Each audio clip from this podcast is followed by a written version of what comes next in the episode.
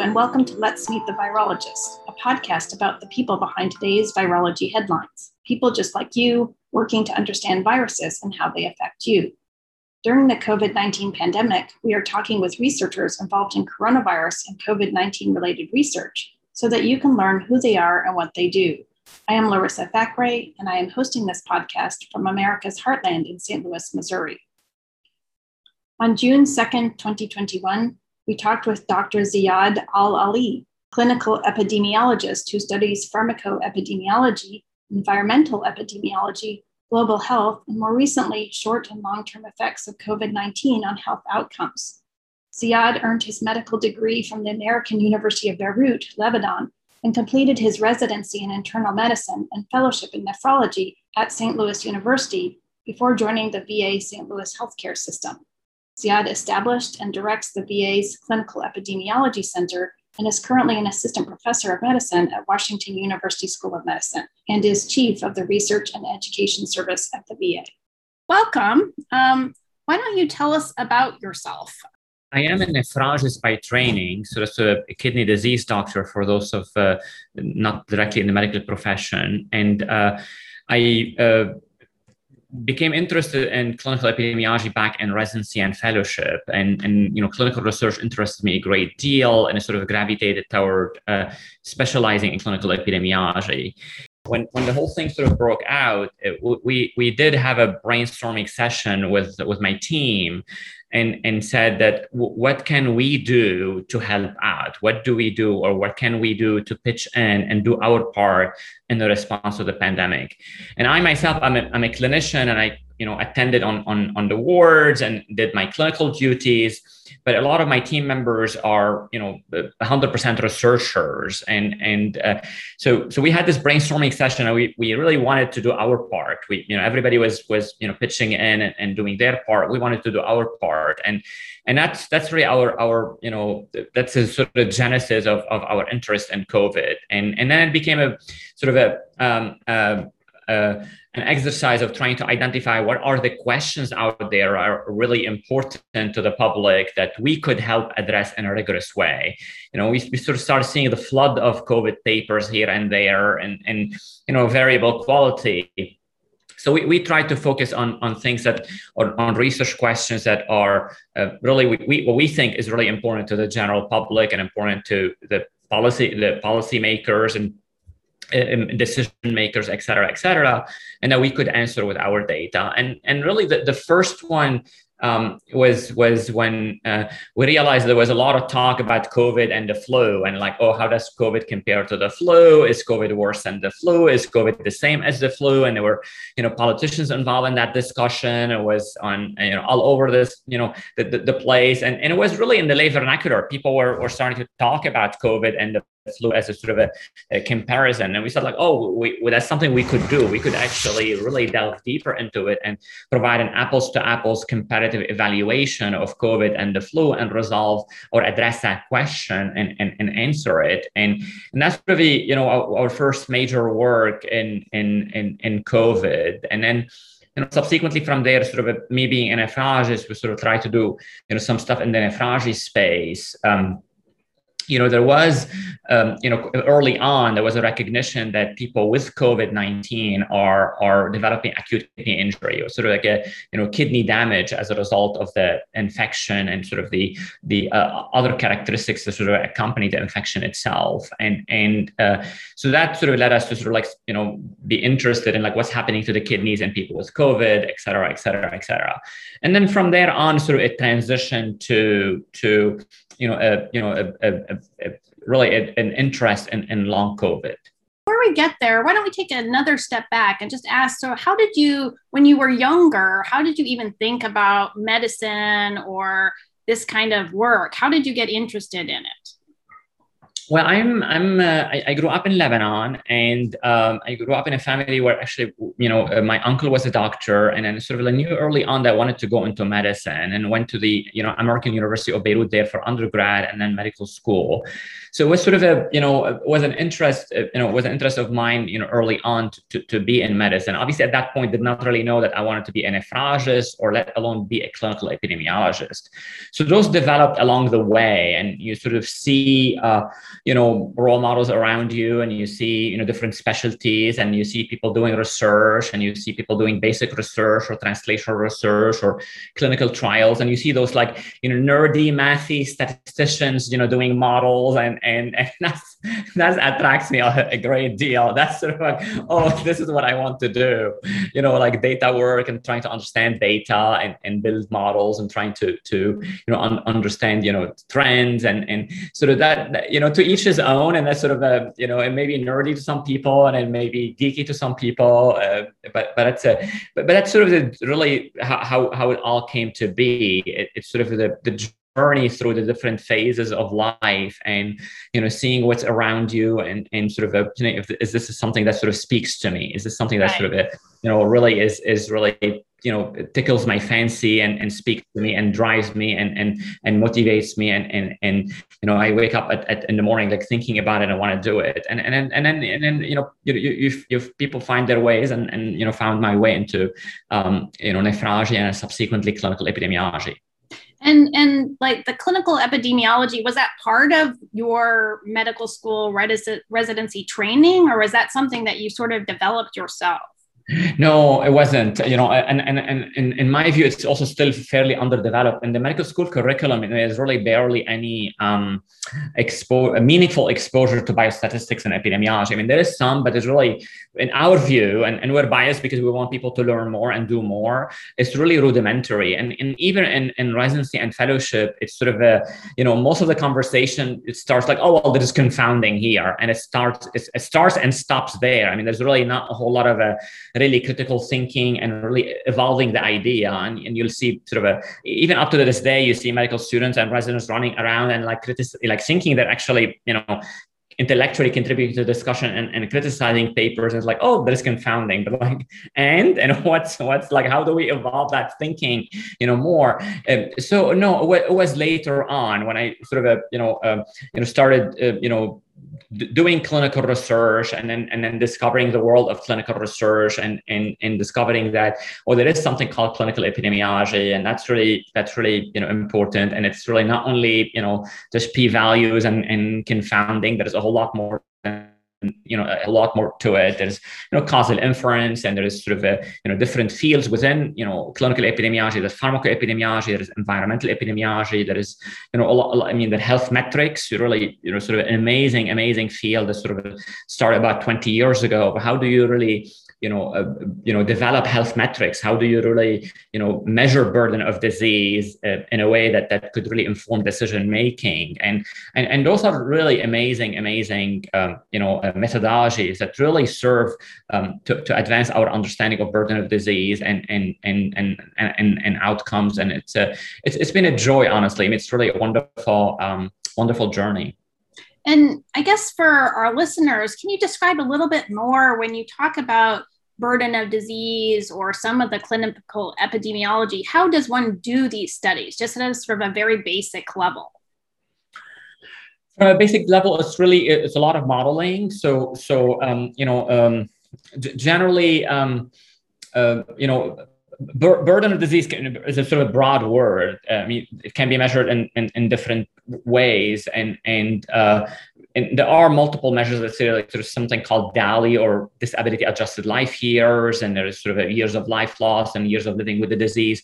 So those are just generally measures of of, of burden of disease, and and and and uh, to, to, get there, there is sort of a, a um, to, explain it in, in in simple way, there is obviously sort of like estimation of the risk of you know certain like a, an exposure on on outcome. And, and then subsequently sort of an estimation or like what is from that risk on, on the absolute scale what's sort of the burden in, in, a, in a specific population or or an underlying population? And and and so, so th- those three things are, are actually quite quite informative in in, in sort of a, a understanding the the um, the true impact of disease on populations and and this data or this these modeling, they're drawn from what clinical records or clinical studies, or is it so, so variety of things. So in, in, our work, we use sort of the, the uh, electronic health record data and the GBD work and the global burden of disease uh, study that uh, I'm a formal co- formal uh, collaborator of or formal member of.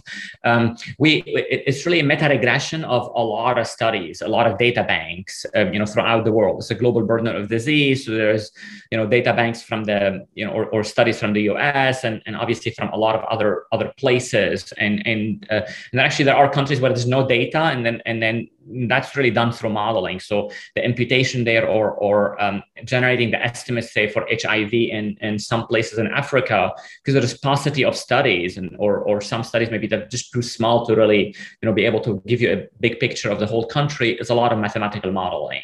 It's, it's almost like what you, what you do with the weather service, right? Like it's a, there's a lot of, there's a, there's a information from variety of sources uh, and then, and then subsequently uh, sort of you know modeling to sort of output um, um, a, a, picture of what the what the what the sort of the disease, let's say for burden of diabetes or kidney disease, looks like nationwide or looks like globally. And then to follow up on that, um, can you tell us some of the research you were doing doing pre-COVID? So before COVID hit, what kind of research were you doing? Sure. So, so really, um, I mean, our research program was we had a pipeline of research in pharmacoepidemiology. We were very, very, very interested in the uh, comparative effectiveness of medications and also risks of medications. I mean, our group had a really contributed like substantially to uh, elucidating our understanding of the side effects of PPIs or proton pump inhibitors. And, and we were among the first to describe that PPI was associated with kidney disease problems and PPI associated with early death and cause specific mortality. So we're very, very interested in trying to you know, leverage data to really study long-term um, long-term risks of uh, commonly used medications and sort of PPI or proton pump inhibitors for those, uh, uh, uh, it's a heartburn medication um, that people take for heartburn, very commonly used, one of the most commonly used medication in the world and also in the US. You know, when taken, you know, long enough uh, uh, without indication can actually be associated with risk of adverse events. So, so, and then, um, and then recently we sort of started doing uh, a lot of more work on comparative effectiveness of um, diabetes medication. So, but broadly, there was a pipeline of research on pharmacoepidemiology. We're also very, very, very, very interested in the health impacts of air pollution on, on, on non-communicable diseases and, and also communicable diseases. So, so we think that that um, you know the the you know sort of exposure to air pollution is, is associated with mortality and we want to understand it better so we have sort of a pipeline of research um, you know trying to you know uh, uh, delve deeper and understand the relationship between air pollution and diabetes air pollution and kidney disease risk air pollution and mortality. And that's also was really uh, you know really vibrant uh, you know pipeline of research. And then the third you know pipeline in in, in my group really was was uh, you know this global burden of disease collaboration that we are uh, we, we, you know contribute to it uh, substantially and, and it, has been a, a, wonderful collaboration of uh, tons of people throughout the world you know generating estimates for pretty much all diseases on earth, including kidney disease, diabetes, and the stuff that we're interested in and we, we, we contribute to. So, so that was the picture before COVID. And then and then COVID hit, and then sort of we we we we conscious took a conscious decision like do we keep the stay the course and keep doing what we were doing, um, or do we really roll up our sleeve and pitch in and and try to do our part? I mean, as everybody else, you know, try to do our part in, in solving problems here and contributing as scientists to generating new knowledge and answering questions that are important to the public. And and that was sort of the the, the genesis of our pivoting, so to speak, uh, to from a pre-pandemic, you know, program that has pretty much like zero infectious diseases, zero virology, and no COVID. And we didn't even know what COVID is. And like we never worked with viruses, never really, you know, uh, done, done, you know, infectious disease, disease epidemiology. We're more like a chronic disease epidemiology people. I mean, you know, clinical epidemiology is broad and we sort of, you know, feel like our forte and our major strength is in chronic disease epidemiology you know, acute and infectious diseases, epidemiology. Obviously, a lot of the underlying science is the same, but it's a little bit of a different animal, and we never really done that. And but but you know, COVID hit, and it's like okay, well now that that, that is here, and and and you know, and, and we can actually contribute to solving some of those questions or or or addressing some of those questions. So I guess, yeah. So, with that background, can you tell us a little bit about sort of this latest study where you're kind of looking at um, once you get COVID, what is your, I guess, risk in a way for adverse outcome, not just death, but in in sort of health burden? Yeah, so that, that was that was really so the the the early sort of indications that that that people are not recovering fully after COVID really actually came account early in the pandemic. I do remember reading an op-ed piece in New York Times, uh, you know, early in the pandemic uh, from Fee Lowenstein, you know, an amazing person, and, and she she basically said, let's talk about you know uh, uh, coronavirus recoveries, and and it's not what you think. You know, you don't recover in two three weeks, and you still have lingering you know fatigue and shortness of breath, and I, and et cetera, et cetera. So it was an early indication of like, okay, maybe this is anecdotal, you know, we don't really know. Is this really happening at a large scale? Is this really a thing?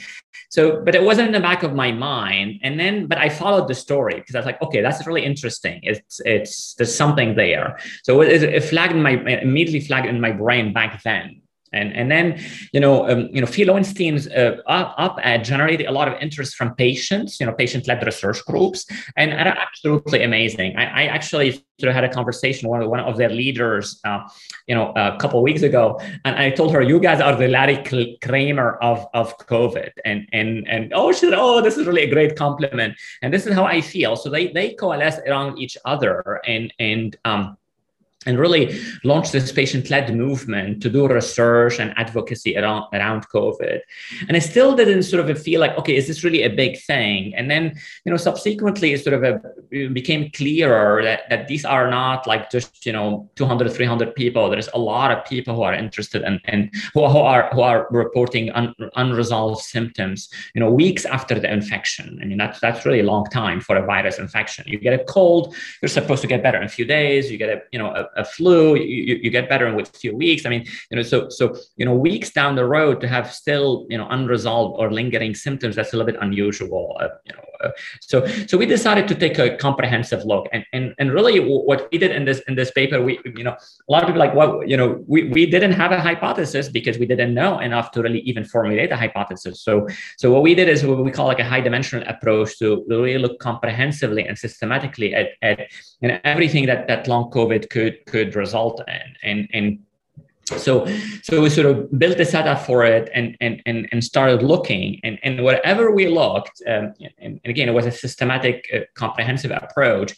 you know there was evidence of abnormalities so people with long covid people people who survived the first 30 days of covid these are covid survivors who didn't really Uh, uh, you know succumb to, ill, uh, to, to, to death in the first 30 days people who survived long COVID went on to, to, to, you know, to continue to experience fatigue, shortness of breath, cough, so a lot of respiratory symptoms. But not only that, not only that, there was really clear evidence of higher risk of stroke, memory problems, higher risk of liver disease, higher risk of kidney injury, higher risk of some GI abnormalities, higher risk of heart problems. There was like myocarditis, you know, new onset heart failure, new onset diabetes really alarmingly also really the mental toll that that covid takes on people there was really substantially higher risk of new onset Uh, uh, anxiety depression sleep disorders and and and you know and, and use of antidepressants anxiolytics et cetera et cetera et cetera so so overall we we think that that's sort of a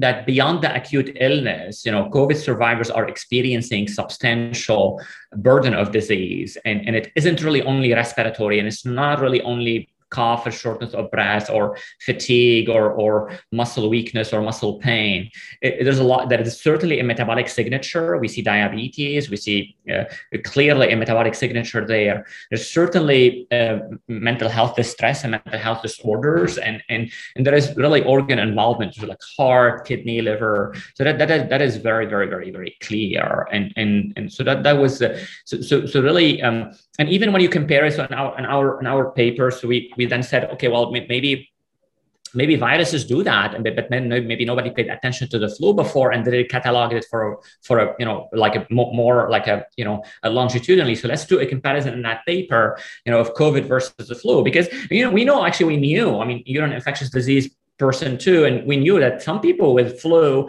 also still experience a lot of symptoms down the road right? I mean like flu isn't isn't exactly benign. Now comparatively speaking covid is worse but flu is not a good virus either. Like you definitely want to have your flu shot too. Yeah. but but uh, but then but then let's like let, let's sort of you know compare you know covid versus flu. And even when we compare it versus another respiratory illness that is you know quite quite substantial um, or quite severe, um, uh, you know, the COVID is associated with higher risk of long-term uh, um, uh, morbidity and also higher risk of mortality.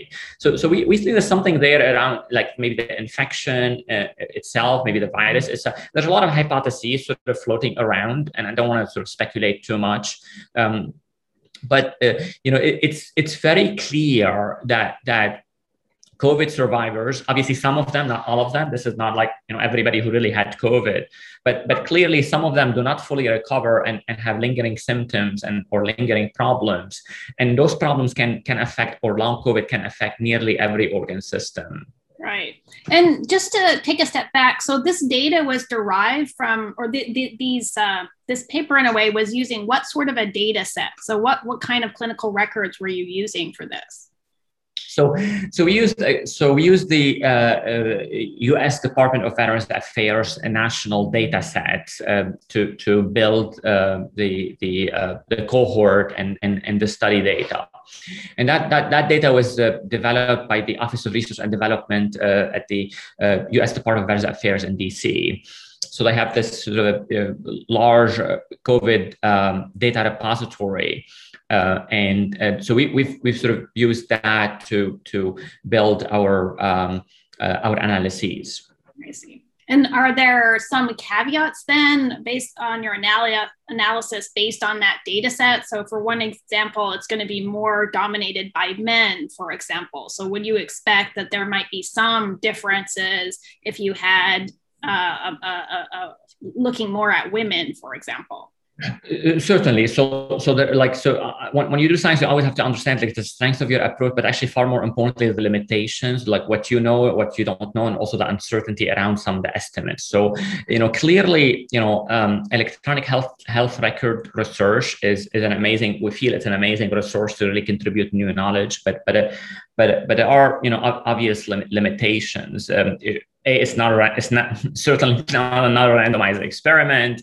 You know, B, it, it, it, you know there are maybe issues with generalizability, as you noted. Maybe demographics are different. You know, sex distribution or distribution of of sex. Uh, you know, females and males maybe maybe different than the general population, and and and and more. I mean, the age differences, et cetera, et cetera, et cetera.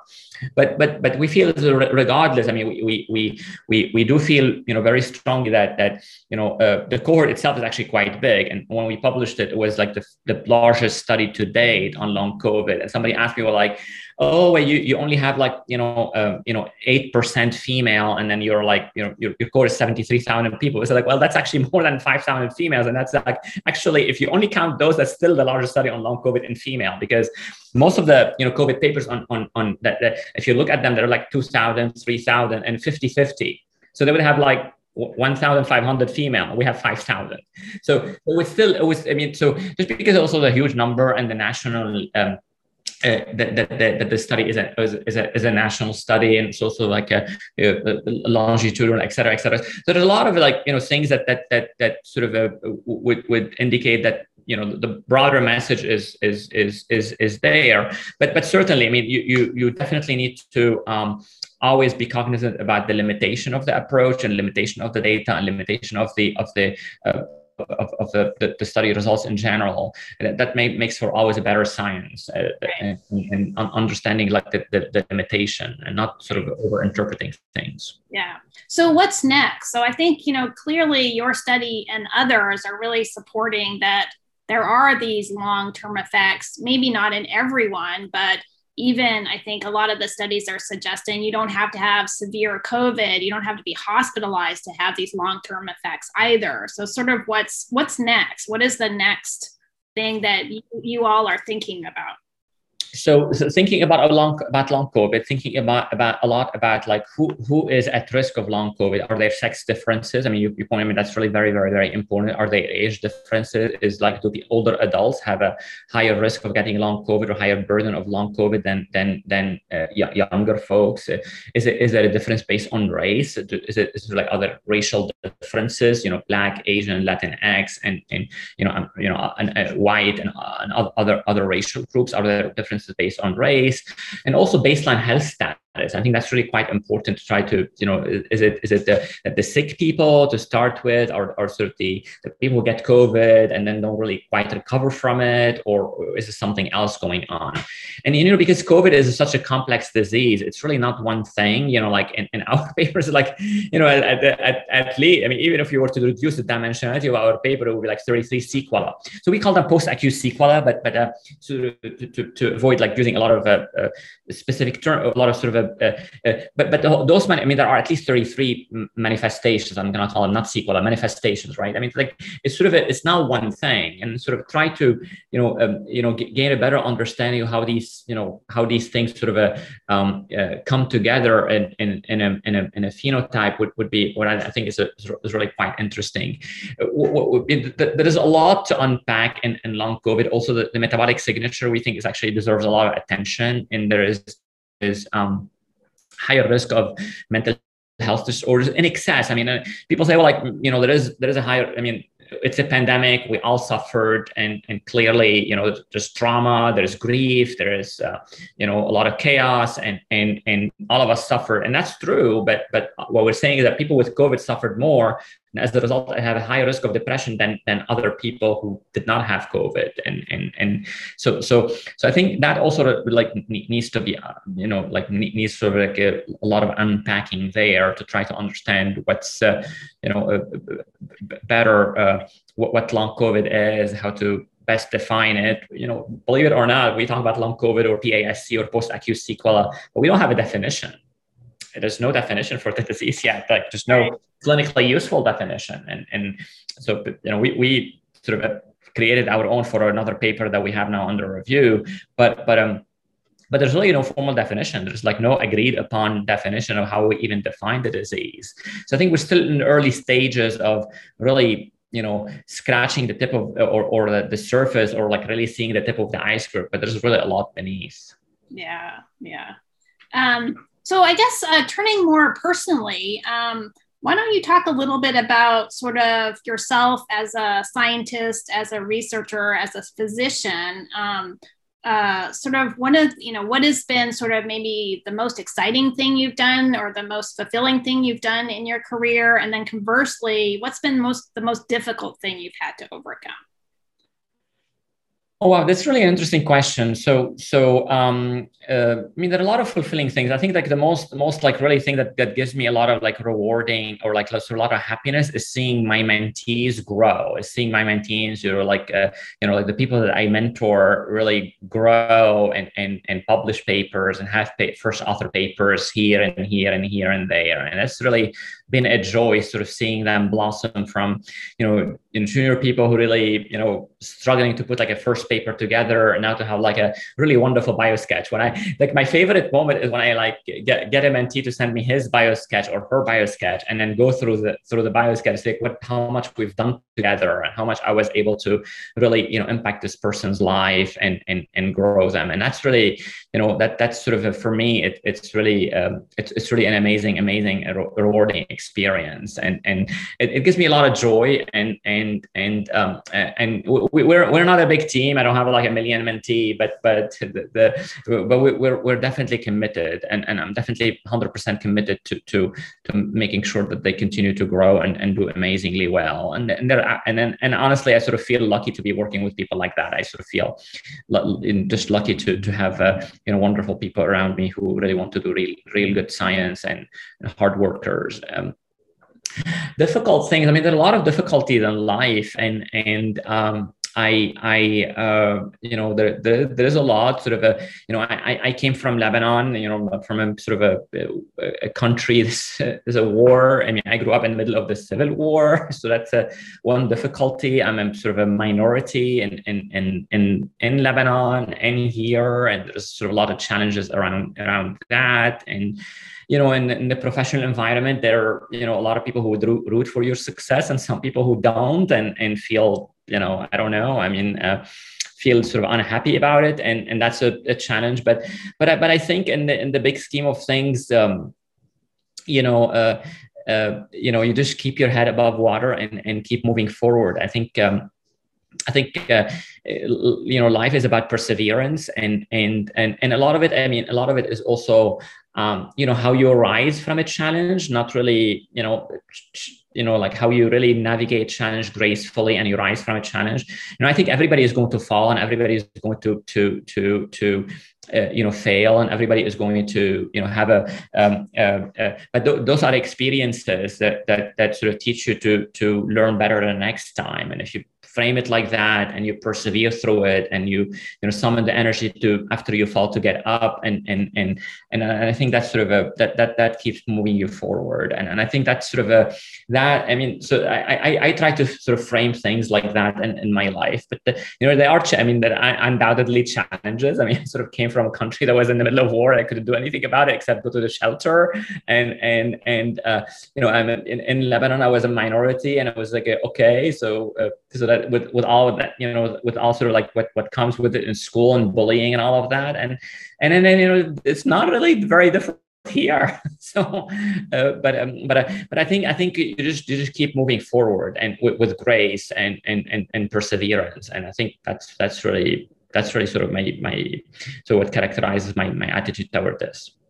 And what about what's been the most exciting thing you've sort of done scientifically scientifically, I think this this long COVID thing, I, I think sort of a, we we really, um, I, I think you know, you know, uh, obviously we've been incredibly lucky to be at the right place at the right time but i sort of feel that a, lot of the thing we've been doing over the past years past 10 years prepared us for this. like we we couldn't do what we did on, on, had it had had it not been for a lot of preparation really blood sweat and tears over the past 10 years really mastering the methodology. We never really knew we were going to study long covid we never really knew we want to do this.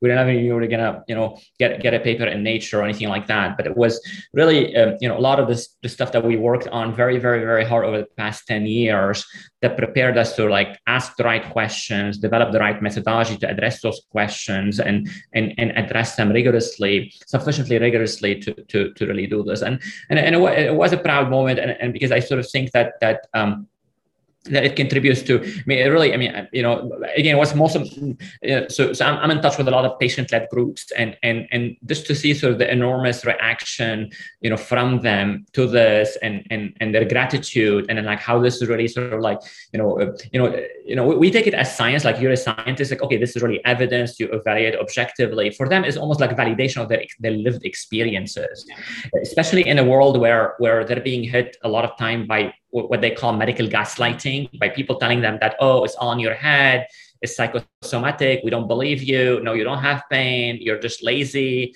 or it's, it's psychosomatic, it's all in your head. And, and you know, and then, so, so just incredible, incredible gratitude and, and support from the patient community. And, and, you know, you're doing something right. You know, you're like, you're, you know, this is really um, so, so, so I mean, I, I, would say that's this. This is a this was a certainly a proud moment, and and definitely grateful for for all the support that we, re- we received from you know all the you know, and even to like you know, the, the, some of them are are absolutely amazing. I mean, I, I obviously never really met personally Larry Kramer, but it was inspired by his story of advocacy, and then. Uh, some of the patient-led groups remind me of like how strongly like they have the strong conviction and their advocacy with a very strong and clear voice for their own people, for their rights, for their own people as humans to be you know, dignified, for their lived experiences to be recognized as something, and, and, and for people to really pay attention to it and devote attention to it so, so we can solve it and treat it. And it's really, really amazing. It's absolutely amazing. Yeah, yeah. And then um, I guess as sort of as an individual, how has the COVID nineteen pandemic affected you? So how has um, how's it affected your life here? And then I don't know, do you still have family back in Lebanon or no? Okay, so um, yeah. So it affected my life here? Well, for for, uh, you know, uh, my work doubled. Like I like. I, I you know I used to you know I, I go on Twitter sometimes and I like see all these people during the pandemic like baking um you know sourdough bread. It's like I was like I was like I was like my work double. I don't I cannot even like I cannot even you know like I can I can barely you know cook an egg or have time to cook an egg. Like you guys are doing sourdough bread. So so it's been it's been a challenge, and I think I think we, we took a conscious conscious decision that we're gonna like double down and try to to solve problems, and and it's very hard. It's it's very very time consuming, and it's very resource intensive, like from you know time and effort and brain energy.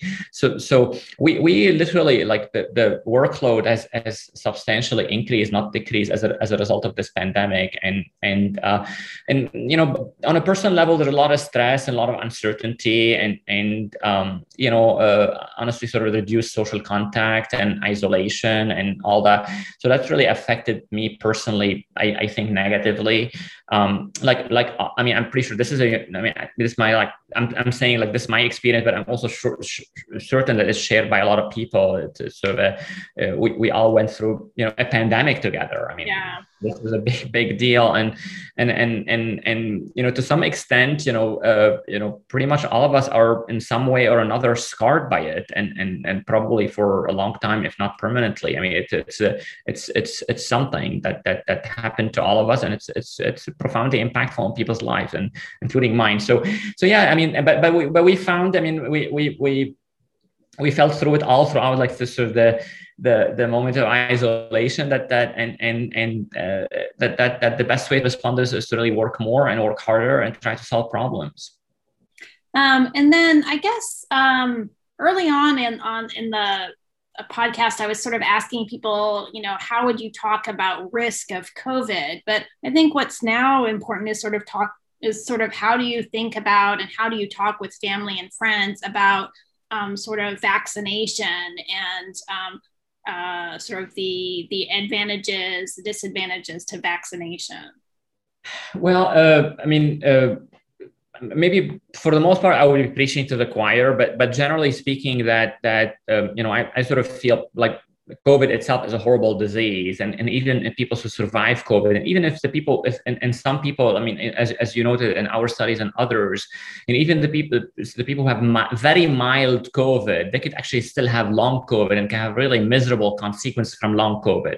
And if you go back and, and, and, and see that acute illness, it's like they had a mild acute illness, like, oh, just like a little fever for a few days and a little cough here and there and a bit and all went away but they couldn't recover their energy or they had memory problems. They had like myocarditis like three, four, five, six weeks that six weeks down the road. So you know like how, how did that happen? I, I, we still don't really know but but but uh, but it's very clear that that e, you know even mild illness in young people can can result in long covid. So covid is a is a is a really a serious disease. Long covid is is a very very serious disease. The best best way to avoid all of that is to get vaccinated. So um, i think uh, generally i would be preaching in my choir to the to the choir in my cir- in my circle but uh, circles but but uh, um, uh, to, us, to us, the answer is very, very clear: vaccinate, vaccinate, vaccinate, and and and that requires uh, you know community engagement, requires engagement by every sector in society, and and you know hopefully the, the vaccination rates continue to to to go up. I mean, it, it's a uh,